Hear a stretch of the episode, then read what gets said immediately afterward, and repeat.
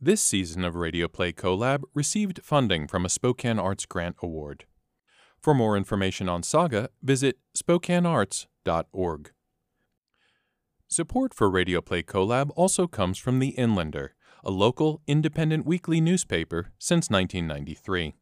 New issues are out every Thursday and available regionally. The Inlander is also updated daily on inlander.com.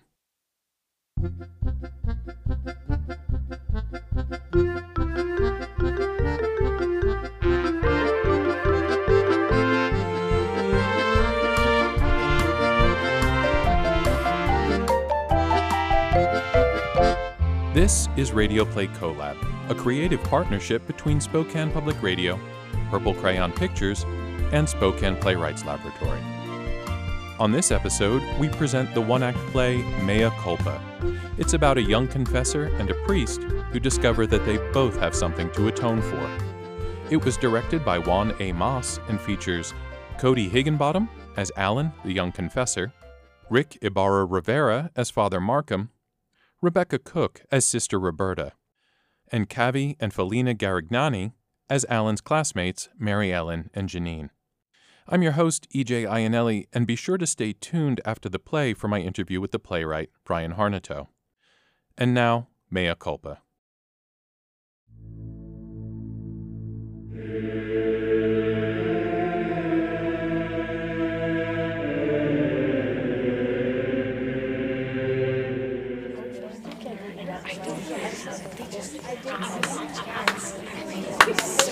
Children, what is all this noise? Mom and Dad said no. No way I could go to a rock and roll concert with Bobby or anyone else. That he's 17 and I'm 7. Anyway, he's got a date. Mary Ellen? That's better. This is a church, not a school cafeteria. Now, if you've finished with your confession and said your penance, you should be outside on the front steps for your parents to claim you, just as we practiced. I shouldn't have to remind you of this. Be sure Sister Agnes checks you off her list before you leave. Now, has everyone here assigned to Father Brendan completed their confession? Good. What about Father Markham? Billy, you're the only one? Very well. Go on. I'm sure Father Markham's waiting. Hey, what if your brother said it was okay? Maybe if you took a friend, you know, like me, to keep you company, maybe our parents would say yes. I already asked Bobby. He just laughed and said grow up. He said if I kept bugging him, he wouldn't even let me listen to his records. I hate him. Maybe the concert will be on TV. Do you think they'll sing I Want to Hold Your Hand? Mary Ellen and Janine, what is going on? Well, you certainly aren't praying. Sorry, sister. Sorry for what? Mary Ellen? We were talking, uh, whispering, about my brother. He's in high school. How he gets to go see the Beatles concert at the Hollywood Bowl. The Beatles. And what do they have to do with your first confession? No, they're this band from England. John, Paul, George, and, uh. Ringo! Oh, yeah, Ringo. Mother of mercy, give me strength. I know who the Beatles are. I do not live under a rock. Wait, Alan, where have you been? I, um, I, I had to go to the bathroom. And you couldn't hold it? On this of all days? No, sister. Don't move. And you two, if you've said your penance, you should be outside. Yes, sister. Yes, sister. The Beatles have nothing to do with you receiving the sacrament of penance, hmm? Instead, you might try focusing on Matthew, Mark, Luke, and John. You do know who they are, don't you? Yes, sister. Uh, yes, sister. Outside. Go. Now, Alan, have you made your confession yet? No, sister. Well, I guess someone has to be last. Weren't you assigned to Father Brendan? Um, well, I'm going to Father Marcus. Well, get on with it, please. Prayerfully. Yes, sister.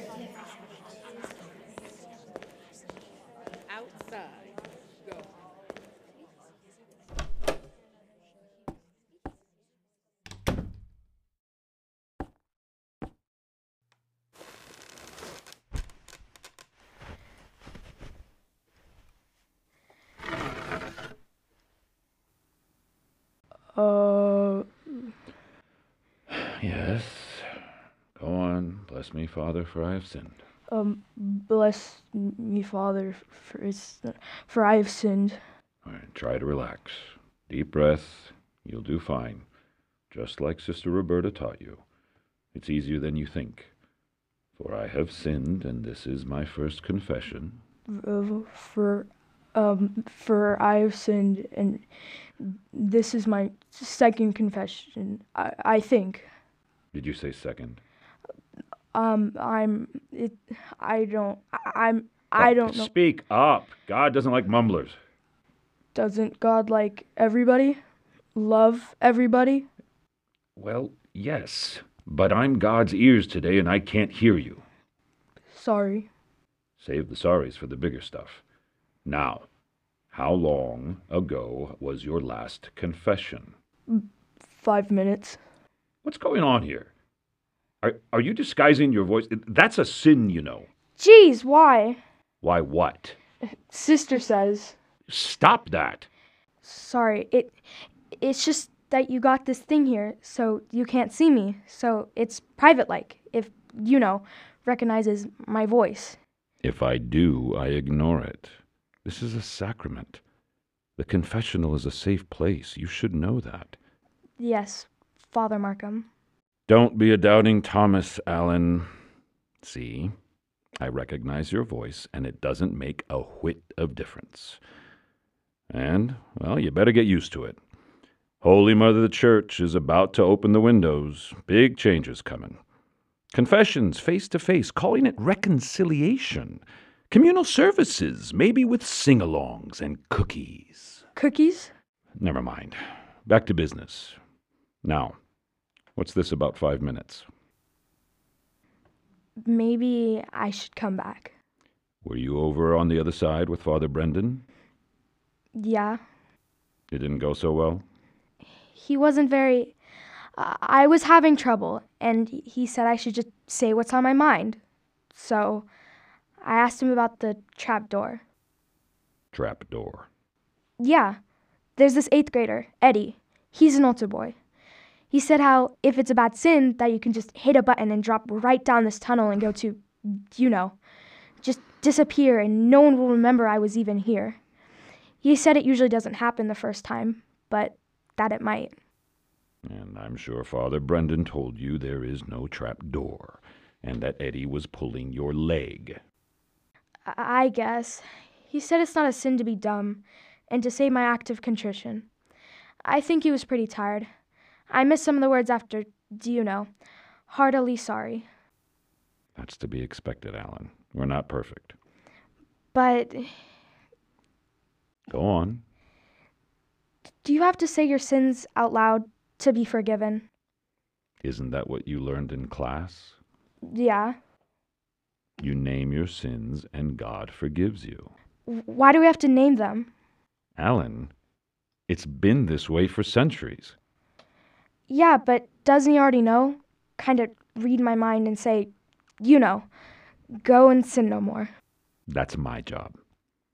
You have to trust the church knows what's best. God wants to know we understand our sinfulness. But doesn't he already, like. Alan! Were there some things you wanted to share with Father Brendan? Is that why you're here? He didn't give me a chance. Sounds like there was a misunderstanding. There's 80 of you and just two of us. Let's get back to you. It's good that you want to be in a state of grace. Shall we try again? Okay, so I uh, disguised my voice. Yes. Uh, Go on. Next. I uh, got sent to the principal's office because they said I tripped Joan Fleming when she walked by my desk. Did you? I guess. She really tripped over me. My feet were in the aisle. She was carrying a book. Were you trying to trip her? Alan. I don't know. She never looks where she's going. My feet were right there first. Okay, maybe. Now that wasn't so hard. Anything else? She got a black eye. Are you glad she got a black eye? She thinks I am. Oh? She broke up with me at recess. I didn't even know we were together. Have you apologized? Sister Agnes made me. And you meant it. I said it. God isn't concerned with words, Alan. It's what's in your heart, your intention. Understand? I thought she just tripped. Okay. Is there anything else? I've been having impure thoughts. I see. How often? Pretty much all the time. Ah. Give me an example. Okay. First, Joan Fleming tries to kiss me on the playground. Then I keep wanting to kiss Colleen Clampett. She's in the other class. I didn't think it. It just came out of nowhere. I don't even like her. I wouldn't say that's impure, Alan. These are natural longings. Do you know? I looked at some dirty pictures in my mom's magazines. All right. Tell me a little more. There's pictures of women in their undies. Undergarments? Things they want mom to buy. Uh, these magazines, do you re- remember their name? Yeah, like life. Is that a sin? Well, Why do they even do that if it's going to be a sin? Sister Roberta says the devil can show up anywhere, anytime. yes, that's true. It's like this, Alan. You're human. We all are. So when things like this happen, it's okay to glance, to see what it is. But it's a sin to stare. It's pretty simple, really. Yes, Father. Good. That's enough for today. For your penance. I made my parents get a divorce. Alan, I, I did. Your parents aren't divorced. They're trying to work some things out. It it's me. My sisters and little brother never do nothing. Sister Roberta says I'm obnoxious. Is that a sin? No, not necessarily. It means you have a lot of energy.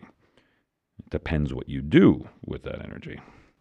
Because of Joan Fleming, I got a U in deportment, and mom and dad had another big fight about me going to military school.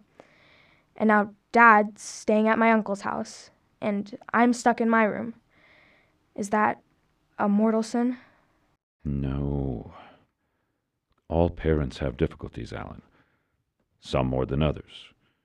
It does help when children do their part. Remember the fourth commandment? Thou shalt not kill. Oh, uh, uh, honor thy father and thy mother. That's better. It helps if you keep in mind the teachings of Holy Mother, the Church. Yes, father. Your folks aren't blaming you, are they?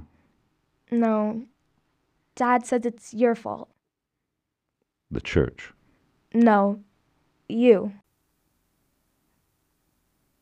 Uh, hello? Yes. Uh, yeah. He said me. Do you know why? Because, uh, Alan, you know your mother and I have counseling sessions. dad says they're dates. My God. He said that? What did your mother say? She said he's crazy, that if we'd come with her, he'd know it's not true. Is it not true? We're talking about you here, Alan. Your confession? But if it's not true, then it's me. Do you like her? Alan, counseling sessions are confidential. We. Oh, give me a minute here. What are you doing? I'm trying to get this damn lattice off so you can see me. I need to look at you. There. Isn't that against the rules? Oh, forget about the rules for a minute. Sorry for the damn. Look, Alan, I'm your mother's spiritual counselor. I. I I like Joan Fleming, but I never told her. Then she broke up with me. I did do it. I did trip her. I'm sorry. I know. It's a mortal sin, isn't it? 'Cause of the black eye. No. You didn't know. I should have known. I'm almost eight. We're not perfect, Alan. What else did your mom say? Uh, that you're trying to help. You listen good. That you're gentle. She said that. She kind of yelled it through the wall at my dad. I think she likes you more than him now. When you called last week, she got all dressed up to meet you. It was a counseling appointment, Alan. People get dressed up. It's important. Are you mad? No. I'm. Look, I didn't mean to. Maybe with you and mom, it's like Joan Fleming. I don't know. Does it, you know, feel icky? Is that what sin is? Yeah. So, now what? Yes. Well, for your penance, why don't you apologize to Joan? For real. And for mine, I'll talk to your dad. He might slug you. I might deserve it. My parents are waiting for me outside, both of them. We could take the trap door. okay. Do you remember the act of contrition? I think so. Let's do it together. Oh my God, Oh my god. I am heartily sorry for having offended thee, and I detest all my sins because of thy just punishments, but most of all because they offend thee.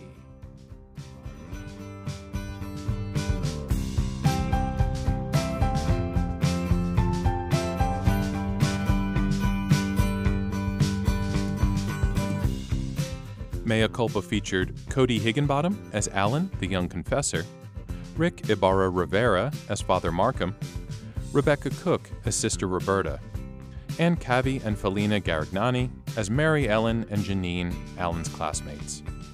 This Radio Play collab production was directed by Juan A. Mas, and the sound designer was Hannah Hart. Mea Culpa was written by Bryan Harnetiaux. Bryan is the longtime playwright in residence at the Spokane Civic Theater, where he also oversees the Playwrights Forum Festival, an annual competitive playwriting event that's now named in his honor. After the recording of Mea Culpa, I talked to him about the inspiration for the play and how it evolved when it made the leap to radio. Let's talk about the origins of Mea Culpa. This started life as a 2022 submission to the Spokane Playwrights Forum Festival. Yes, as the playwright in residence there for many years, I've been given the privilege, if you will, of having a non competitive entry in the festival, and Mea Culpa was the 2022 entry. And what inspired Mea Culpa? This, I'm assuming this comes from a very personal place. My childhood. I didn't realize that at the time when I started to write it, but I, I when I got done with the draft, I looked at this and I thought, there's a lot of me in this play. uh, I was raised Roman Catholic. Uh, well, I was 15 years old when Vatican II started, but I had lived through a very regimented Orthodox part of church life where, I mean, it was so Orthodox that if you weren't a Catholic, you weren't going to heaven. There might be some other place you might be parked that's pretty nice, but only Catholics were going to heaven.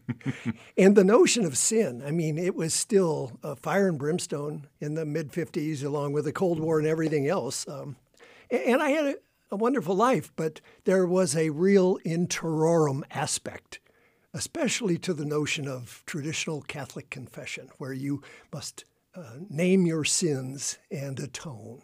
And so it wasn't until this was on the page that you noticed that, or was it somewhat cathartic in the creative process?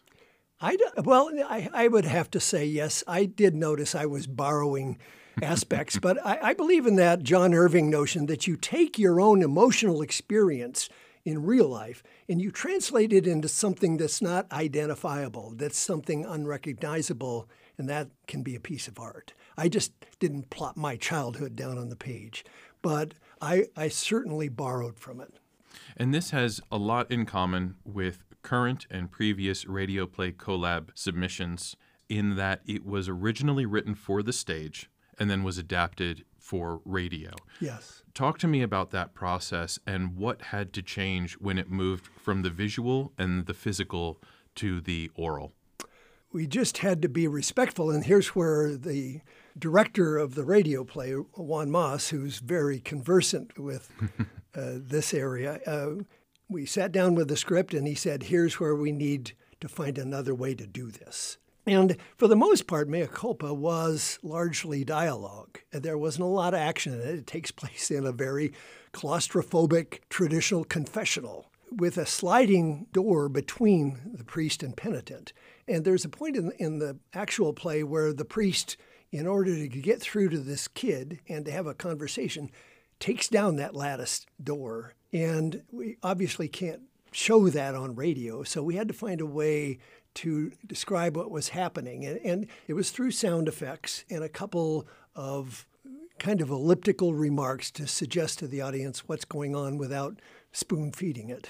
And there mm. were large sections of the play that were rewritten. And in the past, we've had to maybe alter a line of dialogue or insert a certain sound effect and make a note of this or that. But you actually added large ish sections to this, no? we had to introduce the play in a different way. And Juan suggested that we start out outside of the confessional and ramp up the action a little bit. So we did a kind of prelude to the actual confession, introducing the world of the play. And I think that was uh, helpful and it was fun, actually. And along, along with everything else, I got to look at this play many months after I first had worked it and find things that needed fixing. So, coincidentally to this, I also went back in and cleaned up the stage play. so, it was a win win.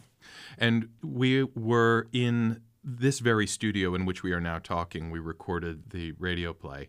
And I noticed you were sat there with your eyes closed for much of the time because you were kind of taking things in. What about that experience maybe surprised you or caught you off guard or was different to how you imagined it? Because I would assume that this is different, or maybe you do the exact same thing. Maybe when you're at a play of your own that's being workshopped on the stage, that you sit there with your eyes closed. I'm not sure. Well, no, I, I think the active listening in, in, rehearsal, and I love being present for rehearsal, whatever uh, milieu you're in, but there you have to see what's going on too. Here, I'm trying to imagine what the average listener is hearing.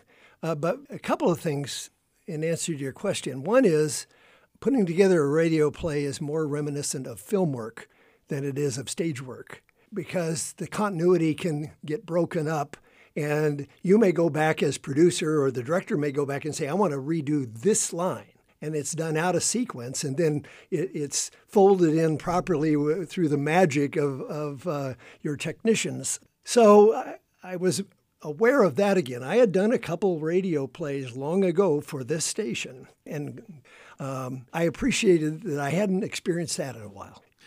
And you probably have more historical knowledge with radio plays than anyone who's working on the Radio Play Collab team. Um, you had brought in the play that you did in 1983 for KPBX, and we were looking at the script for that. Talk about some of the parallels. I'm assuming in 1983 you were doing it to tape, which may have been a different experience. Yes, I mean, I have uh, copies of the two plays that were done here. They're on old cassettes.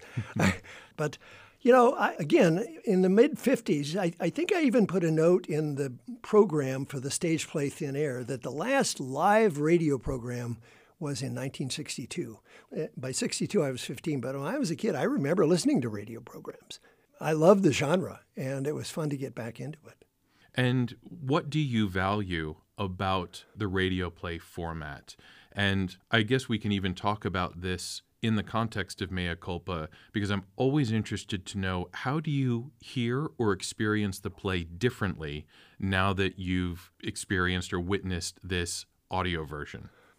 I think uh, mea culpa is pretty well suited for, for radio, even whether you're a, a Catholic or an atheist. It, it really doesn't matter because we're talking about just that notion of moral right and wrong. And uh, we've all experienced that in art. I, I love it. And, I think the confessional, anyone who's listening in on that radio ought to be able to be pretty much uh, have a notion of what it's like to be in that claustrophobic confessional without ever seeing it. Although we don't ever describe it, and that's the big ask for somebody who's not a Catholic, is that uh, they have to have some notion of, of place there and how confining it is, and then put a eight-year-old kid who's presumably uh, under church doctrine has reached the age of reason and is responsible for their acts.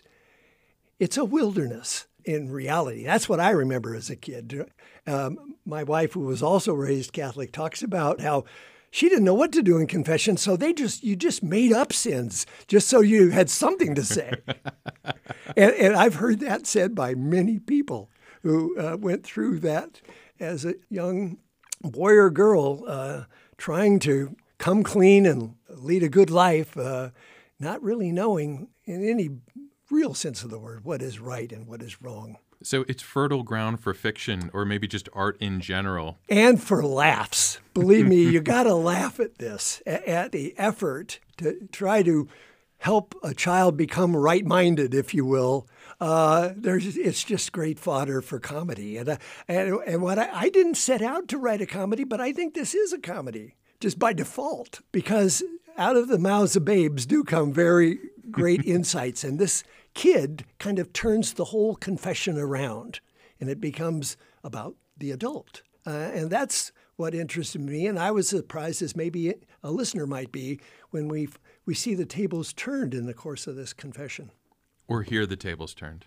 or hear, yes, theater of the mind. Yes, uh, we do have to hear it, but we ought to be able to visualize it too.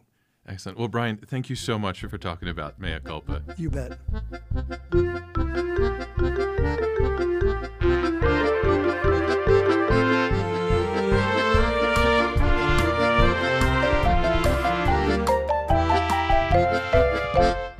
That was playwright Bryan Harnetiaux talking about Mea Culpa. This has been Radio Play Collab, a creative partnership between Spokane Public Radio, Purple Crayon Pictures, and Spokane Playwrights Laboratory. The Radio Play Collab theme song was written by Tanya Ballman. On behalf of Spokane Public Radio, I've been your host and producer, EJ Iannelli. This season of Radio Play Collab received funding from a Spokane Arts Grant Award. For more information on Saga, visit spokanearts.org. Support for Radio Play Collab also comes from The Inlander, a local, independent weekly newspaper since 1993. New issues are out every Thursday and available regionally. The Inlander is also updated daily on inlander.com.